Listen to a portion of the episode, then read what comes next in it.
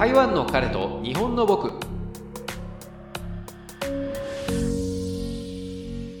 台湾人パートナーを持つ日本人芸が台湾での生活を通じて感じたことを皆様にお伝えする番組です。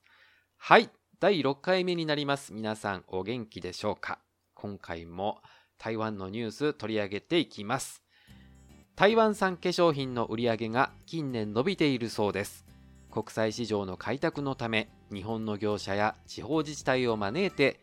日本の資源の活用法などについて話し合ったとのことです。まああのあまり化粧品とかコスメ関係詳しくないのでどのぐらい人気が上がっているのかっていうことは話せないんですけれどもただなんかあの男性向けというかゲーム系に人気のあるコスメがありましてユニコーンという名前のブランドなんですけれどもこちらどういう商品を扱っているかというとなんかお尻をセクシーに引き締めるものであったりとかトレーニング後に足とかをマッサージするものがあったりするんですけれどもまあ、あのウェブサイトにはですね会員限定だと思うんですけれどもトレーニング方法を紹介する動画があったりということでですね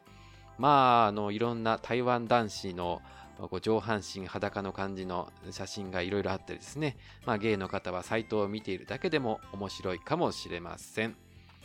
はい。では、最後までお付き合いください。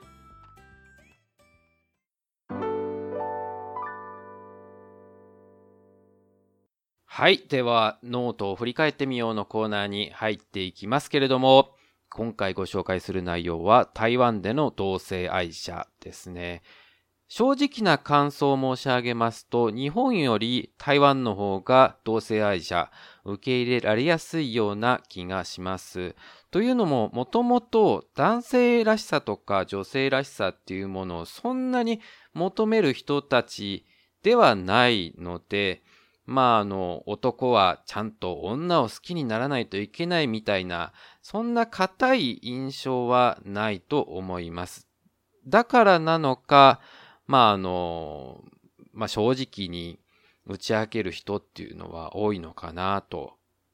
特にですね、同僚とか友達同士っていうのはもうカミングアウト済みの方がすごく多くてですね、まあ、当然のように、あ、彼は彼氏いるんだよみたいな感じで紹介されますね。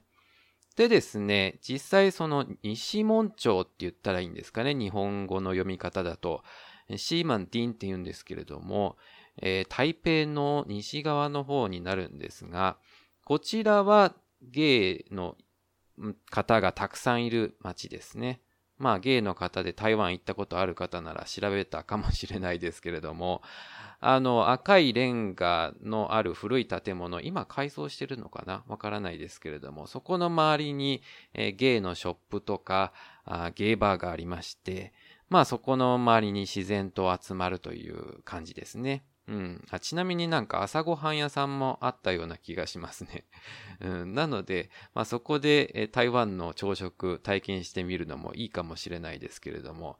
はい。で、まあそんな感じで、まあゲイの方がたくさん見られる街があると、まあ新宿2丁目みたいな感じですかね。うん、観光地になっているので、もしかするとそこ行って、まあ、ゲイの街って知らずに行ってってゲイの方が手繋いでるのを見て、あれ？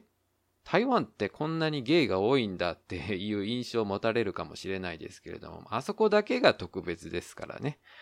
はい。で、実際その台北でですね、LGBT パレードが有名なんですけれども、規模もね、毎年毎年大きくなってますね。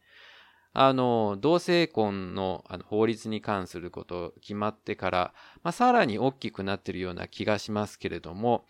まあ、あの、台北だけじゃなくてですね、いろんな都市で行われています。えフワリエンですとか、台中、あと、台南、高尾、ガオションですね。そちらでも LGBT のパレードが行われます。それぞれの都市に、えー団体というか、そういう事務局みたいなものがあってですね、えー、今年の LGBT パレードいつですよっていう Facebook の案内ありますので、もし台北のパレード、あ、逃したなと思ったら、えー、違う都市に行ってみてください。はい。で、まあそうやって実際に同性愛者の方と触れ合う機会っていうのは多いんですけれども、ただやっぱり自分たちの親の世代とかおじいちゃんおばあちゃんの世代っていうのはまだやっぱりうーん理解するのは難しいかなっていうのもあるのでうん自分の兄弟もしくは同僚は知っているけれどもおじいちゃんおばあちゃんはもう全然知らないとあえて言わないっていう選択肢を取っている方も多いですね。うん。本当言わなくてもいいという場合もあると思います。ああ、失敗した。台湾やゲイのことに限らず、今だから笑える失敗談を紹介するコーナーです。今回はゲイアプリについて話そうかなと思っております。使い始めた頃っていうのは、本当にどうしたらいいのかわからなくて、失敗談がたくさんあると思うんですけれども、まあ、あの、初めはね、顔を出すのが怖くて、表紙の部分を風景とか犬の写真とかそんな感じにしていてですね。で、求められれば顔を公開するみたいな感じで、まあ、あの、やってるとは思うんですけれども、まあ、そのままだと、やっぱりなかなか連絡が来なくてですね。で、自分も、やっぱりもうちょっといろんな人に出会いたいなと思って、顔を公開した時があったんですね。で、そんな時に限ってというか、まあ、たまたま、あの、こういろいろ探している時にですね、あの、ものすごく身近な人を見つけてしまいまして、で、自分が見つけたってことは、相手もこっちを見つけている可能性があるってことじゃないですか。なんかもうそう考えた時にですね、まあ、その方に対してはカミングアウトしてなくて、あちらからもカミングアウトされていない状態だったんですね。で、なんか、あ、これもしかしてバレちゃったのかなって思うと、本当なんかその時変な汗が出てきましたね。うん。なんかまあ、相手はそうかもしれないっていう時はあるけれども、でもそこはあえて芸同士だから、なんか大げさにね、え、芸なんですかってなんか声をかけるのも、うん、相手はやっぱり本当にクローズドな感じだったら、そういうことを言われるのは迷惑かもしれないしって思うしね。うん。なので、まああの、自分の学生時代にはああいうアプリとかっていうのなかったので、ありがたいなと思う反面、芸発見期になってしまってるなと思いますね。うん。だからこの人怪しいなと思ったら、まずアプリで検索して、で、その人がいたら、あ、あ、やっぱりそうだったんだって確かめてしまうんですよね。これいけないなと思うんですけれども、皆さんどうですかね？これはいい行為なのか悪い行為なのかわからないんですけれども、なんか相手をこう、調べてしまうっていうことは、うん、まあ、ただ分かったからって言って何かするわけではないんですけれどもね。うん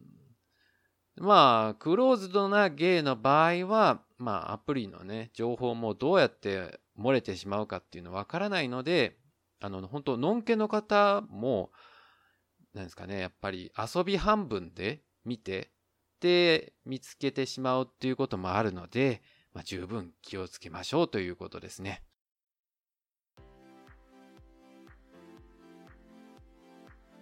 はい。まあ最近ツイッターをきっかけにゲイのポッドキャスト番組をいろいろ聞かせていただいておりましてで自分が大阪出身なので道山には3回ぐらいかな行ったことあるんですけれどもでもまあお酒も飲めないっていうこともあって本当に触りだけ社会見学的な感じでしか経験がないので皆さんの番組のディープな話というか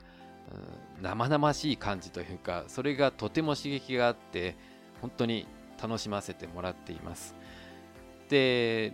やっぱり皆さん2人以上とかで番組なさってるので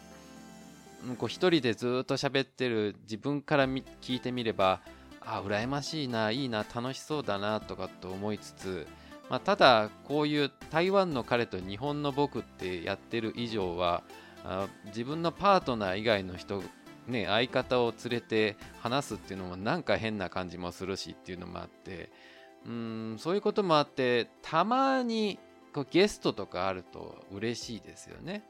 うんまあ、ただそんなゲストがいらっしゃるほど立派な番組になるのはいつのになるのやらという感じなのですけれどもなのでその前に皆さんからお便りいただいてそれに答える感じで会話できればなと思っております